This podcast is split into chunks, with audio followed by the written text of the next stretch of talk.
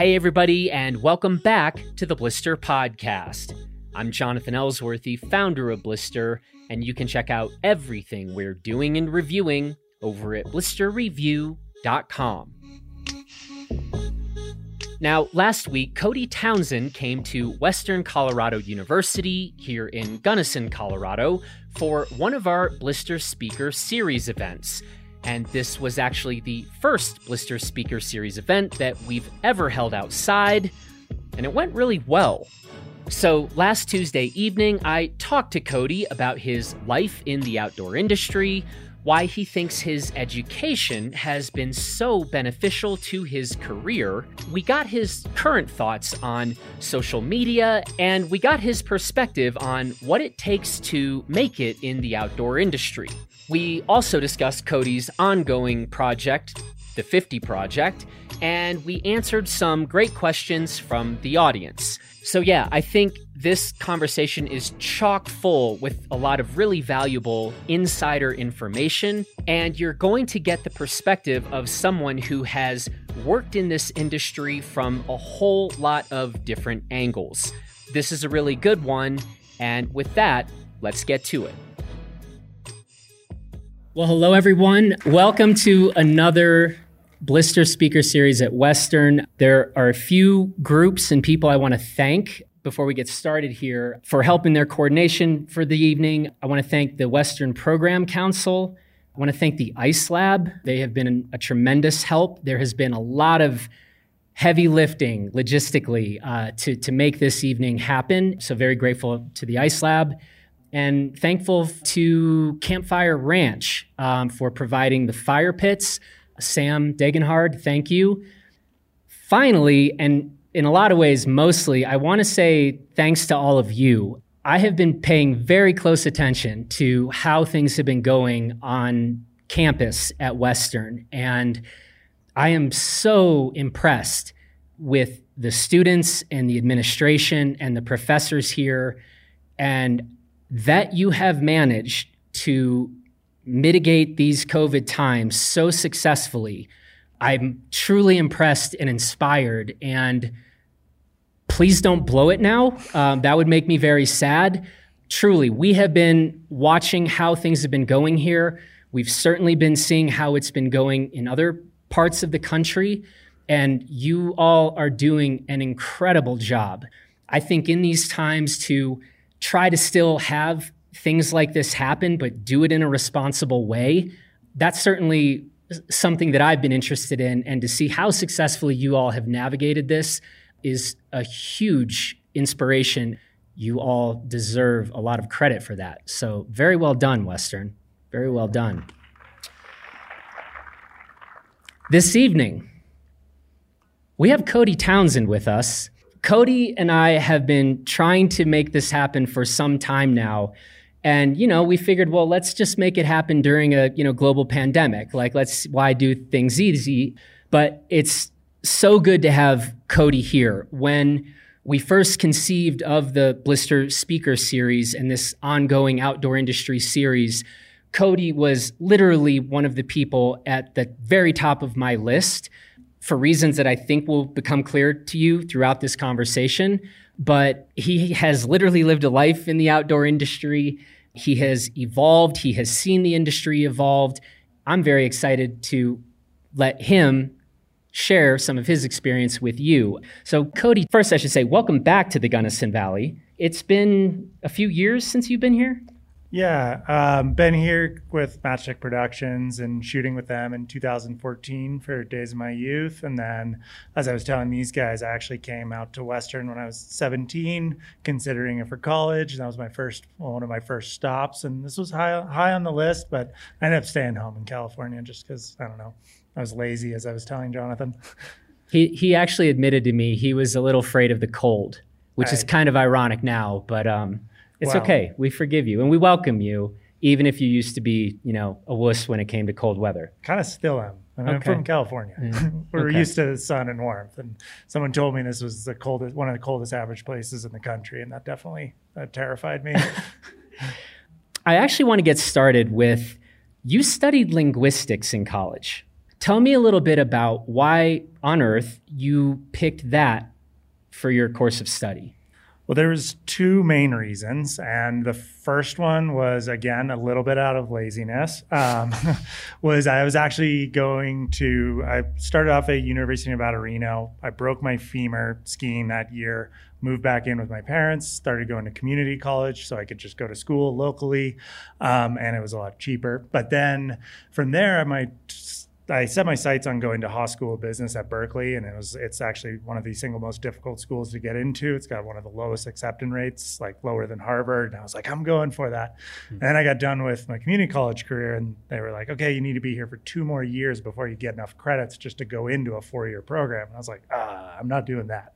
And so I just started looking through a book and going, what do I pick? And I jumped into linguistics, and from there, I kind of didn't know exactly what I was going to be studying. And then I found it to be unbelievably fascinating in that here's something that we do on a daily basis. We talk like humans to each other. Yet we actually know very little about it and we have no idea how it formed. Still to this day, like the three main theories of of why we humans speak a natural language as opposed to a communication system like uh, like there is in other animals and in computer systems is unknown. So as you started getting into it, you start to realize you're like, whoa, there's this thing we utilize every day we know nothing about. And I always give these like couple anecdotes of like how fascinating it is. And one of these things is um, it was in the 1960s. They found this uh, this poor girl who was essentially locked inside her home, and her father was deathly afraid of sound. So they never spoke a word in her entire life. She never heard radio, she never heard TV. The parents never spoke. This woman, this poor girl was never let out of the house. When she was discovered by Child Protective Services when she was like 15, they started to bring her in and realized she was like cognitively underdeveloped. And so they started to teach her, try and teach her a language, started to teach her English. She, in the course of the rest of her life, over the course of 45, 50 more years of her life, never learned more than 100 disjointed words, could never speak English. And so, but yet she was cognitively normal. She could do math flawlessly. Hmm. She could do all kinds of other things, but she could never speak. And so it went into this whole theory that a lot of theories are coming up with now is that we speak a language and we develop a language like we grow an arm. Like it's something that's so naturally innate with us. And there's all these things you start to go into and you realize like it's pretty magical our, mm-hmm. our ability to speak. And it all of a sudden got really deep into it and got really fascinated by it. So it, it was a fun major for sure. One of the questions I had was whether you kind of got into just learning in general. Were you like the young kid, like hungry to read books and you know, I don't know, watch smart films as opposed to like the dumb ones I was watching as a kid. But like, did the did the light bulb flip on for you pretty young, or did that come later for you? I mean, if we're judging off what we watched, then it was definitely later because okay. I was a very big Beavis and Butthead fan, Perfect. and Dumb and Dumber is still to this day my favorite movie. Okay. Um, so no, it was when I I always think like when I was back in high school and I did well in school, but it was always like I just figured out a way to get mm-hmm. good grades because that seemed like the goal is like, oh, you're supposed to get A's. So I'm like, all right, I figure out a way to get an A. And uh, I did that, but I never was like the gifted students who were just naturally unbelievably smart. And I just like got through it. And it wasn't until college that I really like I don't know, the, the learning environment of, of a college and university and the way it challenges you and the way it makes you think was truly when I started to first be like, oh, learning is really fun. Um, I think high school, you just kind of regurgitate information, and college is when you learn how to process that and create new ideas. Hmm. Yeah, and we were having that conversation earlier that arguably neither of our respective courses of study are exactly what we're doing these days. And yet we were just kind of saying that we wouldn't change that at all, that that those courses of study really, at least we think, helped us think critically about the next opportunity, the next interesting possibility, and the rest. And I think that is pretty important because I actually think that if we look at the course of your career, and we see some of the moves you've made, it kind of checks out given what you've said about you know, the kind of how that course of study for you has really impacted how you've moved forward, like through the through your life and through the outdoor industry. I see what you're saying, is like kind of if you're if you're going into engineering or you're going to be a doctor, you might want to study those exact things. But I think the rest of college just teaches you a way to think. And I think like, um, you know, studying linguistics, I'm not doing anything related to that as being a pro skier. And I remember even talking to my the head of the department, and he was like, coming back get your masters and go into the field i was like no i'm going to go ski and but i'm really thankful for it because it was like the patterns of learning that you learn allows you to come into something as vague as trying to be a professional skier, which there is no map for that. There's no like you work your way up through the system by starting out at this job level and get promotions. Like you have to create your own career. So you have to like look at the the the the environment and the the business opportunities you're in and create your own career. And so college i think helped set me up for that because you at least can look at things analytically and be like hey uh, that's how i got to do it set my goals i'll go through it that way mm-hmm. So let's talk a bit about the outdoor industry and ski industry, maybe in particular. But how similar or different do you think the ski industry is today compared to when you were first breaking into it? Vastly different. Yeah. I mean, when it comes to, I guess when it comes to the most basic parts of our job, it is the same. You know, at its very, very most basic core, we as a professional athlete are there to sell products but you bake it down to it and it's actually not quite that because ultimately one of the things i think what you try and do as a professional athlete is you try and inspire people try and push the sport you try to be creative you try and create like a community around uh, around a sport um, because ultimately it's really hard to say like you know Seth Morrison has sold 1,000 pairs of skis this year. You can't do that. So, uh, even though at its core it seems like that, a lot of it has to do with creating like kind of I think inspiration and creating, like I said, like um, content, culture, and like ideas about it. But from where it started, of back in the day, you you were in a ski movie, like an MSP ski movie, or you were in Powder Magazine, and that was your career. I always say back then you had two people who just decided if you were going to be successful or not, um, and that was the ski movie editor and the editor of Powder Magazine and those were kind of like there was these massive gatekeepers to the mm-hmm. industry. And for better or worse um, now you have your own opportunity to create it. Um, we as athletes are now our own content producers we're our own publishers we're our own voice. We can kind of shape things the way we want to. You can pursue things the way you want to. You don't have to fall into what other people's ideas are, which I, I really respect the the hard part about it is it's made the job a lot harder and a lot more complex. Like back in the day, all I'd have to worry about was how well I performed athletically on film or in front of someone else's camera. Now I own a bevy of camera equipment and sound recording equipment. I manage your own social media, have to understand analytics, have to understand kind of everything that goes behind content production and creating let's say an image, if you will. So it's uh, it's it's definitely more difficult, but I also appreciate the difficulty because it allows you more freedom. Mm-hmm. I think there needs to be a little caveat on what you just said. You don't have to do any of that. You just probably aren't going to be in the position that you are currently in, right? And and I mean, we've talked about like like you said, the good news is maybe there aren't just a, two gatekeepers there but there is a new era where a lot more is going to be required of any professional athlete, I think, in any industry to make a name, to keep it going in the industry, et cetera. And I, I, I don't know. I think people are getting a sense of that. I don't know if we're there yet, or if, if some folks still think it's enough to just be great on a mountain bike, and then I ought to, that ought to be enough. And I think you would say that's not enough. No, it's definitely not enough anymore. We, as I was kind of saying, is like the almost the most basic level requirement is you're an exceptional athlete. Mm-hmm. Now, um, you just if that's just to get your foot in the door, you have to be an exceptional athlete. And then from there, you you kind of create your own success. And to certain people, like there's enough people that have made it and make a uh, halfway decent living off it by not really uh, being their own content producers or putting much effort as as maybe I do.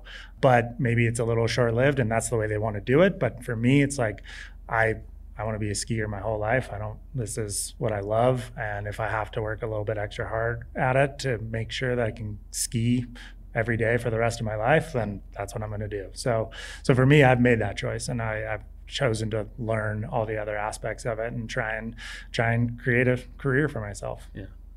I want to talk to you about social media. I feel like we have had a pretty big shift fairly quickly where we've kind of famously maybe gone from a culture with athletes of, as it was once famously put, like shut up and dribble or shut up and ski, to now, like we literally just watched LeBron James like win a title, and seconds after winning, he's being asked about social issues in this country. And I'm curious someone like yourself who's got a pretty large social platform, how you think about this shift, how you navigate it. And I, I take it you would agree this feels like a pretty significant shift from how it maybe used to be to how it is today. Is that fair? Yeah, there's a massive shift. It was, I wouldn't say there's an expectation to be an activist now, but in certain ways there is that little bit of pressure and i would say it's only it's only kind of community pressure if you are interested in in those things but from there like i think it's just more that there's freedom to be able to talk um, uh, like you want to talk or about issues that you're passionate about you know a lot of people look at pro skiers and you know, I was probably guilty of it when I was young too. They look at them and it's like, oh, they're superheroes and they're like living this rock star life, and, and it's it's a it's another job. It's an amazing job, but it is a job, and we do we are like uh, it's almost like being a professional athlete these days is kind of in the way that I do it is almost like a gig economy, like working for uh, Uber driver. You just kind of you have to create your own your own business plan and seek out your own people to give rides, but you have to seek out your own sponsors and whatnot. With that, like we're normal people as as well. We have our own viewpoints of the world and should be able to say what we want to say. I also think we shouldn't have to say everything. Shouldn't have to be a comment on every issue or aspect of life because to me, it, uh, like having regurgitated information that you're not passionate about or not an expert in is just kind of useless. There's better people to listen to that. But if there is things like, you know, climate change is a in in the ski world is obviously very impactful to skiers, to our mountain communities. And you see a lot a lot of skiers speak about it because they're learning about it they're living it they're being out in the field with it and you know if that is one it's going to affect your career it's going to affect your, your passion for your sport and it's going to affect your mountain community then yeah you should be able to speak about that and um, i i mean for me i see it as like a balance like you know ultimately the reason I have a platform is because you're a skier and people seeking you out for entertainment in some sort of way. But if there's something eh, that's also, you're also a human and they are maybe following you because they like the way you talk or they like the way you uh, approach a sport. So then at that point, you're going to talk about some of the things you're passionate about. And for me, like, yeah, I will talk about a few of the things. I'm not going to comment on everything because I don't feel there's certain issues that I'm not I'm not an expert in or no have in-depth knowledge about and I don't think there should be a pressure to talk about those things. You know, I saw some stuff over the last 6 months where people were calling out certain brands in the outdoor industry or certain athletes for not coming out with a statement. And you're like, well, you know, I personally, after the the George Floyd incident and protests, like I didn't speak out about it for a couple weeks. I happened to be on a trip, but I also was. I went back and was just reading. You know, I really wanted to uh, like listen to what the experts, the people that were talking passionately about this, and wanted to learn from them before you speak anything because it's not something in my life that I was have ex- experience nor expertise in, but I'm going to try and learn from it. So that's where there's this balance where you, should be able to speak about things you're passionate about, but not the pressure to have to speak about everything. Mm-hmm. And I guess just to recap that, so in general, the different brands you work with, you're saying they're generally not coming to you to say, hey, you should weigh in on this or that. No. Okay. Yeah, no, I did, I've never had a single brand put any pressure to talk about it, nor have I seen any brand punish any athlete for speaking out about it. I've seen some people talk like that, but for the most part, like I would say, like professional skiers and outdoors people are kind of voices for you guys out in the audience, for the, the mountain communities, and then the brands that are developed in these mountain communities all kind of share very similar passions. So, in, the same way, I generally see the the brands you work with are kind of aligned with you in general because it's just kind of part of the the, the community that we all live in. Mm-hmm. This question is actually a kind of a bit of a follow up question from like I think three years ago we were talking about some of the various social media platforms. And I think at the time I was kind of going off on Twitter and how I hated it and it was my least favorite of all the platforms. And I still remember, and I think about it all the time because I'm still not a big Twitter fan, but you were like, actually, that's my favorite. And I'm curious if you still feel that way, if that's changed at all. Yeah, I, w- I was telling you know, like I think social media in general is changing, and I think uh, there's certain parts of it that you kind of get sick of. It's also my job to be on social media, so maybe that's why I'm a little sick of it. But if I had to get rid of all social medias except for one, it would be everything but Twitter. Just mainly because I'm like I don't know a news and information kind of guy, and I think that's a it's a there's ideas shared on there as opposed to just I don't know Instagram. Some of the the it feels a little self-aggrandizing it feels a little just like self-obsessed and it feels kind of stale in a certain way to me um, it's fun but it's like kind of it's it's a candy bar versus like a, a good meal twitter has its own obviously toxicity yeah. to it but for the most part I, I would rather be able to follow people that maybe don't believe in the things I do, but I can hear their takes on it, read articles from them, um, you know, get your news and information from the day and like almost like an RSS style feed. Young people probably don't know what RSS feeds no, are. That just went way over their heads. Yeah, totally. That's all right. Mentors. Mm-hmm. We're going to get into, we're going to talk about the 50 project. We're going to talk about Arcade, the company you co founded. Um, and so I'll ask this kind of in that broader context of like everything that you've kind of been involved with. But if I ask you to name one or two people who kind of stand out as mentors for you, who comes to mind and what did they teach you?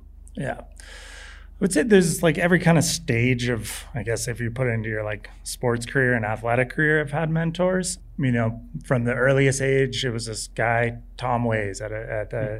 he's a professional skier as a ski patrol and now he's a guide. Um, but I remember when I was like 15 and just skiing the ski resort, skiing Squaw Valley, and him being like, looking at my best friend and I being like, hey, you kids, come ski with me. And just like all of a sudden teaching us things. And then from there, the two mentors I've really looked up to the, the most is probably Mike Douglas and Chris Davenport. I think because I saw two guys be create careers out of skiing and to me, that was a dream to be able to make a living off doing something as fun as skiing. And here's two guys that are still to this day professional skiers.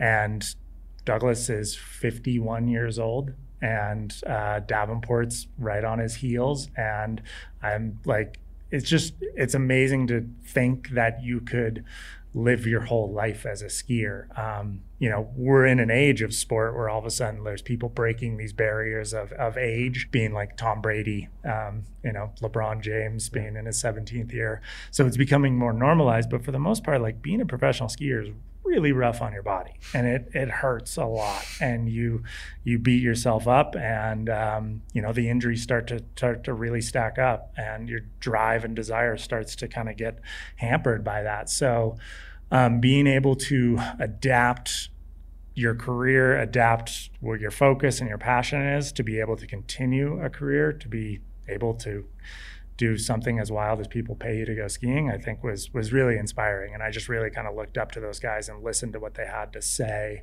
on how to how to make it in this industry. Hmm. I'd like to hear you talk a bit about arcade. You, you know, you keep calling yourself a pro skier, which you are, but I keep thinking like you do a lot of other stuff than like say just that. So talk a bit about that experience of starting up this company, maintaining a company, growing a company, thoughts. Yeah, I think I mean one of the benefits of being a skier is you do have an off season, and um, I remember when I was I was often waiting tables and working in restaurants in the off season, and I just started to eclipse that being able to make enough money to live through the season, and you know in that time you always kind of think about starting a business. You know, it's just I don't know, it's probably a dream a lot of us have shared at some or had at some point of like starting your own business and owning your own. But I never really had an idea for it, and then you know play around with things. And then it was my roommate um, at the time. We were just talking about starting businesses, and he had just got a job turned down at Armada, and he was all kind of fired up, and he started talking about belts, and he was like, "Yeah," he's like, "Why don't?" He's like, "We put like leather belts from our jeans under our ski pants. That doesn't work. I was like, yeah, that's right. And it sucks. They break down. And I've got this nylon web belt, Boy Scout style belt that I was always popping open and shredded. I was like, yeah, wait, we buy thousands of dollars worth of equipment, yet we just put on a belt from our jeans onto our. It's like, why don't we make something that's a little bit better, like something that's stretchy and comfortable, built for skiing? And it was truly like you have that like, aha, this is yeah, let's do this. And uh, pretty much, for I still remember that conversation in our on in our living room on the couch, and started off from there, which was uh, has been an a business school education because we started off absolutely knowing nothing about business. I thought I knew a lot, being like, oh, I'm in marketing meetings with like Salomon and uh-huh. stuff, but really knew nothing about it. And uh, we put $5,000 in. We s- took about a year to figure out webbing. We sourced a webbing, and then we started hand sewing buckles on in our living room. Made uh, 500 belts and sold them to one shop in, in Tahoe and they sold out in seven weeks. And then since then, Arcade was born. We were like, okay, I guess this is going to work. It was like a tiny little experiment. Like, okay, we'll pool up our money and see if it goes. If it fails, whatever. But it worked, and now we're ten years in. Yeah. And so when you are trying to juggle being a pro skier and showing up in places when they tell you to to shoot stuff or trying to tick off a different big line or something and then also having to worry about this business thing do you enjoy having those two things? Are you sometimes like I, my life would be just simpler if i got to only focus on one of these? How does how does that work for you well, I would say there was points where I was like, my life would be simpler if I was just waiting tables again because this is really stressful. But at the same time, it was like there was obviously a desire and a passion there, so I did enjoy the the the challenge of it. And early on, it was actually beneficial because I we were a small company. I had, you know, enough a little bit of budget to travel around as a pro skier, and I would go into shops on my on my travels and be like, "Hey, do you want to buy these belts?" and just kind of use my name and my my travel budget to get in the door. Um, but yeah, no, it was definitely it was hard because I was it, it felt almost like when I was in high school or in college when I was like skiing all day and then getting home and then working till midnight, you know, trying to answer emails, trying to figure out how to run a business and whatnot. And but I, I think I kind of relished that challenge till the point where I was working day to day for the company for the first five years of it, and then at some point realized it was like my I could not balance being a pro skier and also um, running a business at the same time, and both were suffering because of it because early season i was i was in an office from 7 a.m to 7 at night every day of the summer and that doesn't set you up well athletically and mentally as well. So I ended up kind of stepping back, hiring other people because I realized I couldn't hire people to be a pro skier for me, but I could hire mm-hmm. other people to work at a company for me, and uh, went that route. And first year was tough, I would say. It was definitely hard to separate from something you put so much uh, passion and energy into. But since then, now it's now it's really awesome. We've we've got 13 employees, and company's doing great, and it's been it's it's really fun. Hmm.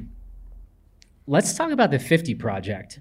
I kind of want to talk a little bit about like just this thing from the first idea of it to the reality slash ongoing execution of this thing.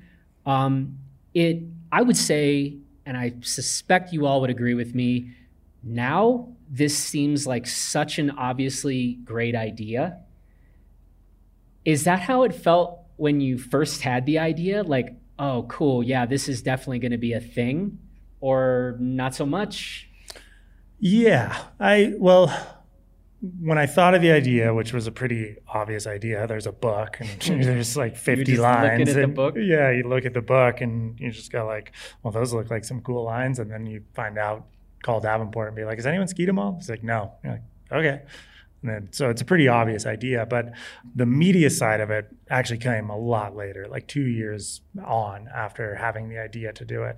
You know, immediately my brain did say like, it's a great idea, but that was like the least of my concerns when I started going into it because as the ideas started popping up, like the book itself is very ski mountaineering focused and it's very, there's a lot of burly lines and they're all mainly accessed by foot. Um, there's three lines that are intended as heli ski lines, but for the most part, they're all you, you got to climb these lines. And at that point in my career, let's say 2014, 2015, 2015 was when I first started thinking about it. I had you know, I was putting on crampons for the very first time that year and was picking up ice axes for the very first time and had no experience with ropes. And up until that point, actually really did not like touring. Um, I, and I think it was a lot had to do with the gear and the availabilities and what I kind of liked out of uh, the performance of it.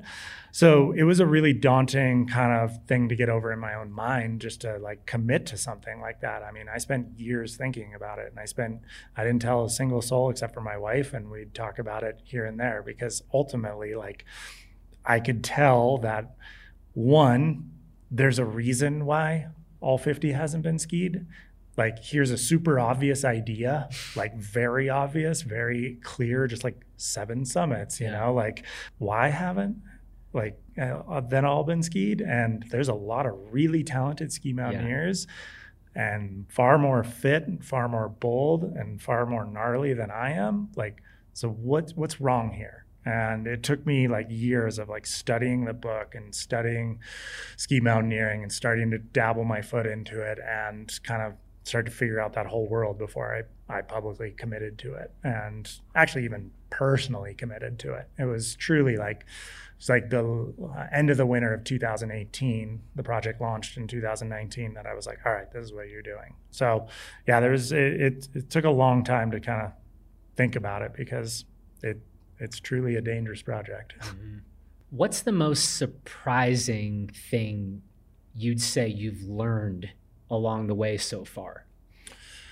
Oh, um, yeah, that's tough. I mean, from the media side of things, that's probably been the biggest learning experience is producing your own video series and being like not only like producing it meaning like acquiring the money and the funding for it and putting together all the logistics of it, hiring the right people um, to then directing every episode and getting every episode out on time and in the way that you want it to do. That whole media side of producing mini ski movies on a bi-weekly basis has been a massive learning experience that I've actually really really enjoyed and I've really learned how difficult and making ski movies and making movies in general is. I've gained just a vast amount of respect for people that make good films. And, uh, you know, here I'm making what I joke around, it's just like a YouTube vlog. And I think about how hard it is. And then you think about like the major Hollywood directors like a Scorsese and stuff. Mm-hmm. And you're like, oh, yeah, these guys are are geniuses mm-hmm. as of what they can do. Um, and then from the ski side, I guess it's just I do look at the 50 was kind of a um, personal excuse to learn more about this world. Like it was kind of like I wanted to ski the grand, but I didn't know if I necessarily had the the techniques or knowledge to do it. So it was like, well, if you commit to this project, then you're going to have to figure it out. And it was kind of that excuse to like, well, now you're now you're gonna have to ski the grand because it's in the book. yeah, I'd like to have you tell the story, if you would, about talking about like you know I, I probably do this same thing like you drop a new episode. It's like, okay, Cody's skiing another big line.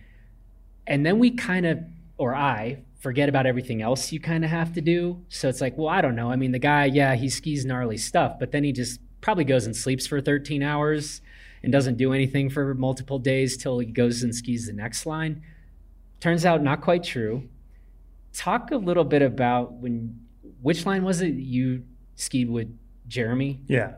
So yeah, like what you're kind of getting at this this story of like the work that goes into it uh, behind the scenes, and I try not to like I don't like to talk about how much work this is. Yeah. No one wants to hear you as a pro skier with a dream life talk about how hard it is but to give like an example of like yeah media production is really really difficult and puts a lot of effort into it was um, i don't know if you guys saw peak obsession which was the movie we made with jeremy jones last year which is when we did went up and climbed and skied Meteorite in Valdez, Alaska, and Pontoon. And on Meteorite Day, we started at 1 a.m. Uh, we started hiking about 2, got back to the cars around 7 at night. Um, so, like 17 hour day and massive day, beyond exhausted, totally floored. And as we, uh, I always tell people, I, I know we skied Meteorite on a Tuesday because my schedule for episodes is coming out on a Wednesday. And I know that because I remember driving into Valdez, trying to go to the last restaurant that was still open by like 8:39 because it's Alaska in the winter, things close early, and um, getting an episode on my phone and trying to review it from the editors, being like, get the last minute revision. It's probably we've already three or four revisions deep at that point. Watching it, seeing some errors, some things I wanted to change. So then calling those guys and being like, this needs to change, this needs to change, this needs to change, and I ended up going back home to our lodge, way slow internet, waiting for the editors to finish it, then downloading it, um, doing kind of the Photoshop for the thumbnails, putting together the press release, putting all the media package for sponsors out there, getting it up all online in a nice presentable package, and waiting for it to actually upload again. And I was up till four in the morning after we were up at one in the morning, after we climbed Meteorite, trying to get an episode out because the episode was due at five in the morning, which was a self imposed deadline, but I was trying to stick to that. And uh, if you watched it in the movie, like I wake up and I say it's oh surprise blue and could have got a little better sleep last night. Well, that was why because I slept five hours and then the next day we went and climbed pontoon. So it's definitely been that that side of it was a little extra challenge than I that I brought onto myself besides just trying to do the 50. But but I'm stoked on it because it's like the way it's turned out, the response has been really good and it's been just a kind of a cool journey to share. Yeah, and I think I, I totally hear you when you say like no one I don't need anybody feeling sorry for me or no. anything like that. And we don't. Okay, good. But I think it is important. This is a series about the outdoor industry.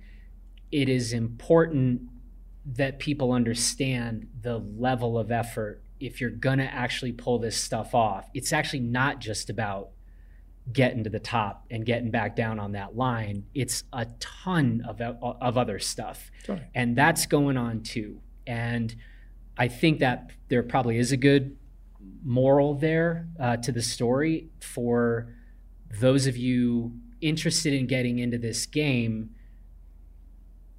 The lines are cool, staying up all night and then not sleeping enough and then going big again the next day I think those are the things that probably more of us should understand the the background work and ask if you want to put in that kind of an effort to make this sort of stuff happen. Yeah, no, I, I think that's like the is the kind of the moral of the story is that you you don't necessarily the work that goes into it uh, that goes onto it, but there is that work that needs to be done just like a normal job, and it ultimately is in many ways a normal job. And you know, when it comes to this, like if you are producing something and you know companies are giving you money to then produce content or be represent their products you have to execute on what you promise them. And for me like i hold myself to that standard whereas like if i'm if i told the sponsors hey, my episodes are going to come out on Wednesdays at 5 a.m. and they start to expect that, I'm not going to miss that deadline. If that means I have to stay up till four in the morning after you climb up meteorite, then that's what I'm going to do because I just want to. I, you know, it's the whole over or under promise, over deliver. Make sure that you are executing everything. And I've seen it, you know, a lot of athletes struggle with that. And you, if if you don't execute, then people aren't going to be willing to want to support you as you um, continue in the industry. And so it's something that I try and hold myself to is working really hard on it and executing on what you say you're going to execute on. Hmm. We're going to wrap up with questions from you guys. We asked for some submissions earlier, and so very related question to what you've just been saying uh, from Alex. How do you go about getting funding for most of your projects? What is the best way to start getting funding for someone who is inexperienced with all of this? Mm-hmm. It, yeah, getting funding is definitely one of the hardest parts. And I see, you know, I've only pitched a few things in my career because it's like it's pretty hard to try and acquire that funding and I've spent years pitching something before it actually gets picked up. So it's something that you kind of have to just continually do and practice at. My thing with it is you have to show what you're going to deliver to someone for their money because eh, no one just gives you $20,000 and be like, hey, I got this idea. Like, I want to go do this, this, and this. And they're like, cool, here's 20 grand. Like, it just doesn't work that way. You got to say, like, I have a video project. We're going to be shooting on this, these kind of cameras. The person that is going to be shooting it is this person. The person that is editing is this person. And try to explain to them in as much detail as possible what you expect. And even at that, like, there's an amount of educated guessing that goes into it. Like when I pitched the 50 project, I originally pitched the the sponsors on we were going to get 500,000 YouTube views. And how did I come up with that? I was just, you know, I say to them 500,000 and then I held myself accountable. Luckily that first year we did 2 million, mm-hmm. which was a massive overshoot, but I tried to put it on a level being like, okay, if we can put out this many episodes and we can get 10,000 views, and that's based off of my other social media sponsors, what I expect, what I see other uh, videos of this kind do, like, I think we could do that. And you have to do those kind of educated guesses to pitch something to a sponsor in order for them to expect it. And the more professional you do it, the more it's in a nice PowerPoint presentation. Um, the more effort you put into it, the more chance you're going to give yourself. Um, writing an email that's one paragraph long will never get you anything. You really, they won't, no one's going to give you money for free. So you have to show them what value they're going to get off this. The hard part is I'm explaining it to just like if you already have your foot in the door. Yeah.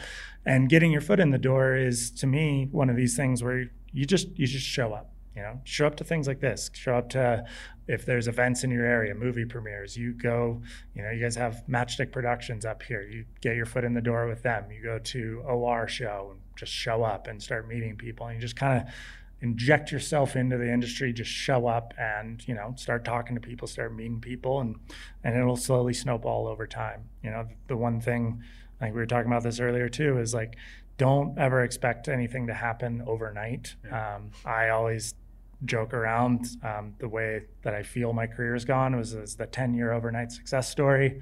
Uh, the crack and everything blew up, but I'd spent a decade in ski films and kind of just down. I felt like in B and C level before that. And so you just got to kind of keep showing up and keep doing it. From Dylan, are there any lines in North America that you think should be part of the 50 but are not? Uh, yeah, that's actually been a fun game of the 50 has been going through the book and being like, mm, I don't necessarily think that one, but maybe, you know, what does this relate on the on what my interpretation of a classic would be? I kind of joke around like this is the most extensive and uh, dangerous book review on the planet. And like my whole goal with it is to write like a three paragraph blurb for the New York Times. That's a book review on the the 50 classic ski descents of. North America when it's all good. done. But there is, you know, there's certain lines I'm like, no, I, I don't see it. Um, but then there are certain lines that I do see it, but I also see that as just like it's actually more of a reflection of how much skiing has changed. Like the book is 10 years old. And that seems like it's not that long ago. But like in Canada, for instance, there's a there's a couple lines up there, the up on Mount Joffre, which unfortunately collapsed as we kind of everyone saw it a couple of years ago, um, or actually last year collapsed. That line, it's a cool line, but to me, up in Canada, the thing that is the most prized line up there is this line called Mount Sampson, and it's what all the like Pemberton locals and the Whistler locals aspire to ski one day. And it's a massive, giant spine line that you know every couple years it comes in, and couple every couple of years there's a few days that a couple of the gnarly locals go up and ski it. And so like lines like that to me I want to see in there, but I also see that as a reflection of the time. Like 10 years ago, skiing that big of a spine line wasn't quite on a ski mountaineer's radar. Now it is. Um, and it was a little more couloir focus. So those are the ones I, I, think I've spent so much time in Canada. I feel like there's some ones in Canada that I'd rather have in there. So far, for the rest of North America, I've seen it be pretty accurate. You know, coming here to the Elks uh, uh, last year was like, a revelation to me, being like, oh yeah, the Elks are sick, and now I see why North Maroon and Pyramid are in here. Like Pyramid is a legit, amazing rad line, and that was like, like a definite classic. So it's been kind of cool exploring in a certain way mountain ranges that are pretty obvious, but I never got a chance to go to. Yeah. Last two questions. Ian, correct me if I'm wrong. But the 50 project started with the realization that climate change would permanently affect and get rid of some of these lines. So, to raise awareness and with the clock ticking, you had the, mo- the motivation to begin and follow through with the project. Now, with the current political climate and how far along you've come with the project, has your motivation evolved or changed at all? It was actually, it's almost a little backwards. I would say the motivation for it started simply for the motivation of wanting the personal desire to climb and ski these lines. They're aesthetic, they're beautiful, they're classics. Wanted to learn something about ski mountaineering through the process and, and go to places like the Tetons that I didn't get to ski a lot in.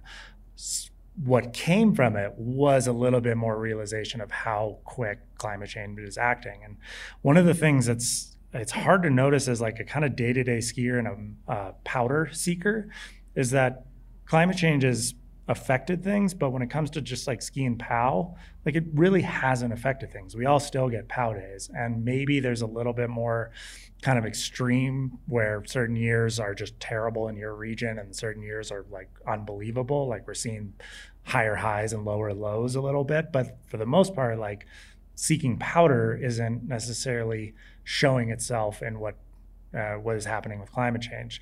But with these classic lines, that's where I'm all of a sudden seeing it happen really, really fast because a lot of them are at the you know shoot up off the top of glaciers or rely on ice. And here we have photos that are 10, 20 years old, like pretty recent in the time. Hmm. And I'm showing up to these lines and seeing that the bergschrunds have grown so wide that they're becoming almost impassable.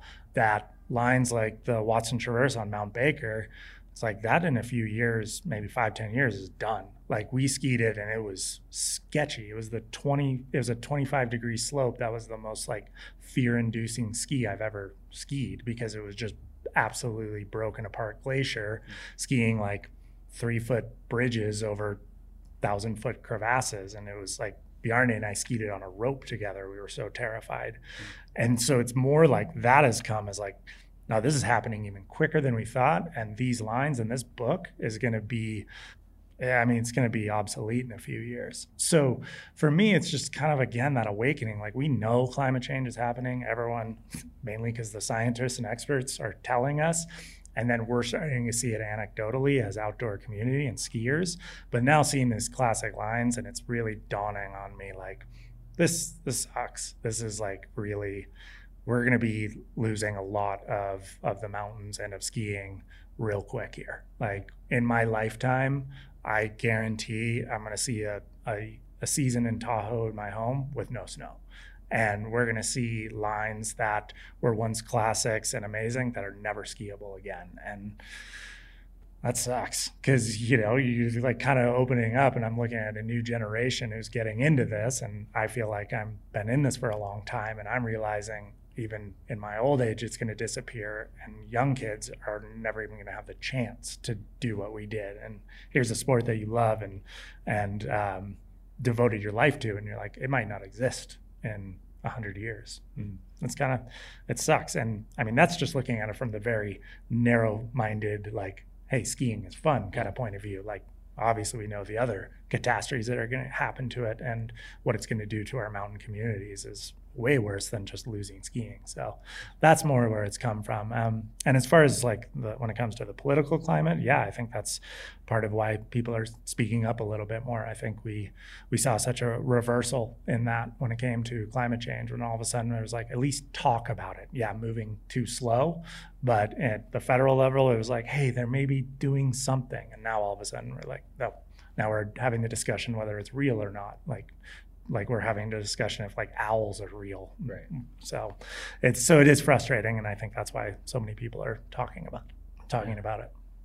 Last question from Michael: What keeps you coming back to the mountains, and how do you think we can help share our love for these sports in a positive and more inclusive manner? I think to me, like I've been pretty fortunate. I grew up in like a beach town. I grew up surfing. I've done a lot. I've played a lot of sports in my life, but like skiing is to me like the most amazing sport in the world because it's unlimited. You know, we're you, we were talking just about LeBron James. He's him and I are the same age.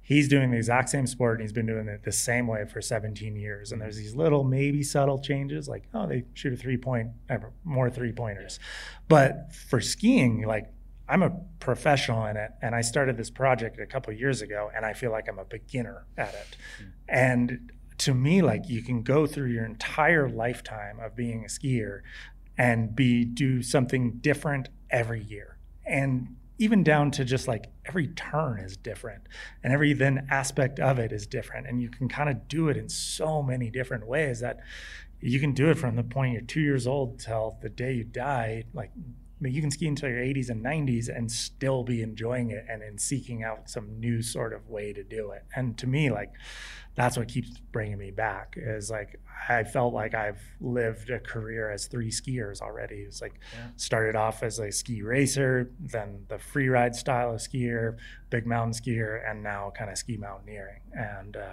I always tell people I'll, I'll, do my park career in my 50s. That's when that's all I get into park.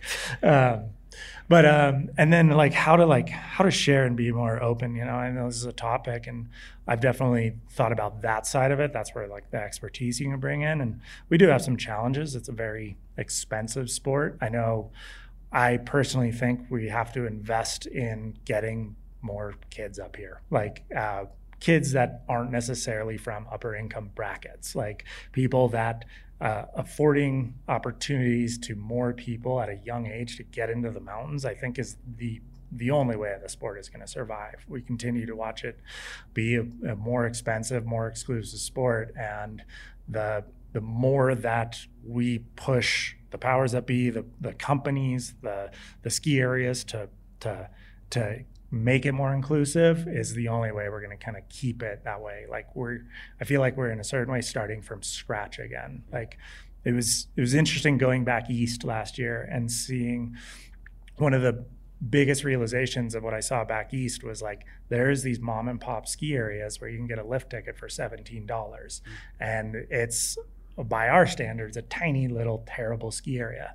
And yet you still you see a, a dad and like a Carhartt jacket with their you know six year old son teaching his kid to ski. And you're like that is special and that is awesome and that is the way the sport is going to survive. And if we don't push for that in in our communities out here then we're going to continue to watch this sport get more exclusive more expensive and i don't think we we want it to go that way. So it's a it's a it's a massive problem but i think it's you know, like a lot of problems are uh, solved by forcing the issue and forcing the issue on the powers that be. And, you know, the people out, there's people out here actually have more power than one person at the top of a company, more power than they think. So hopefully we can kind of work on that. Hmm. Hey, man, good having you out here. And thanks for being part of this series and coming to see our little community here. best wishes for this coming season. I know you've got some big, pretty scary things uh, you're probably looking to get on top of. Be safe and yeah, stay up all night to make sure those episodes are still coming out on time because we want to see it. But Yeah, um, yeah, but but it is really cool. I appreciate you sharing all of these different things that you're thinking about and that you are invested in and the rest. And and like I said at the beginning, one of the things I really value about you is I think that for people wondering about the outdoor industry and thinking about getting into it or whatever, it's like you've actually had again, I know you call yourself a pro skier, but we didn't even talk about, I mean, sort of the product design or product development stuff. Like you've had your hand in a lot of different areas in these in this industry and and will continue to, I know. So um, yeah, really appreciate you coming and sharing your perspective. Well, thank you for having me. We'll just we'll talk about gear nerdery on Gear 30. Okay. That that podcast. We'll go to there. Then We'll- we can go deep dive into tinkering with stuff. We will do that. Awesome. Okay. No, thank you Um, guys. Thank you all for coming out. This is really cool. I've never done a live podcast. Thank you, everybody. And good night. Well, that's it for this edition of the Blister Podcast. And if you are enjoying these conversations, we'd invite you to subscribe to the Blister Podcast wherever you get your podcasts and be sure to tell your friends about the show. I also want to say thanks to Cody for joining us here in the Gunnison Valley. And you're actually going to be able to hear two other conversations that I had with Cody last week. And to do that, you'll want to subscribe to our Off the Couch podcast, as well as our Gear 30 podcast, because I promise you are not going to want to miss those episodes. Now, I also want to say thanks to everyone who came out to Western. Thanks to Taylor Ahern for producing this episode. And thanks to you, of course, for listening. Now, please take good care of yourself and everybody else. And we will catch you later with more conversations with Cody this week.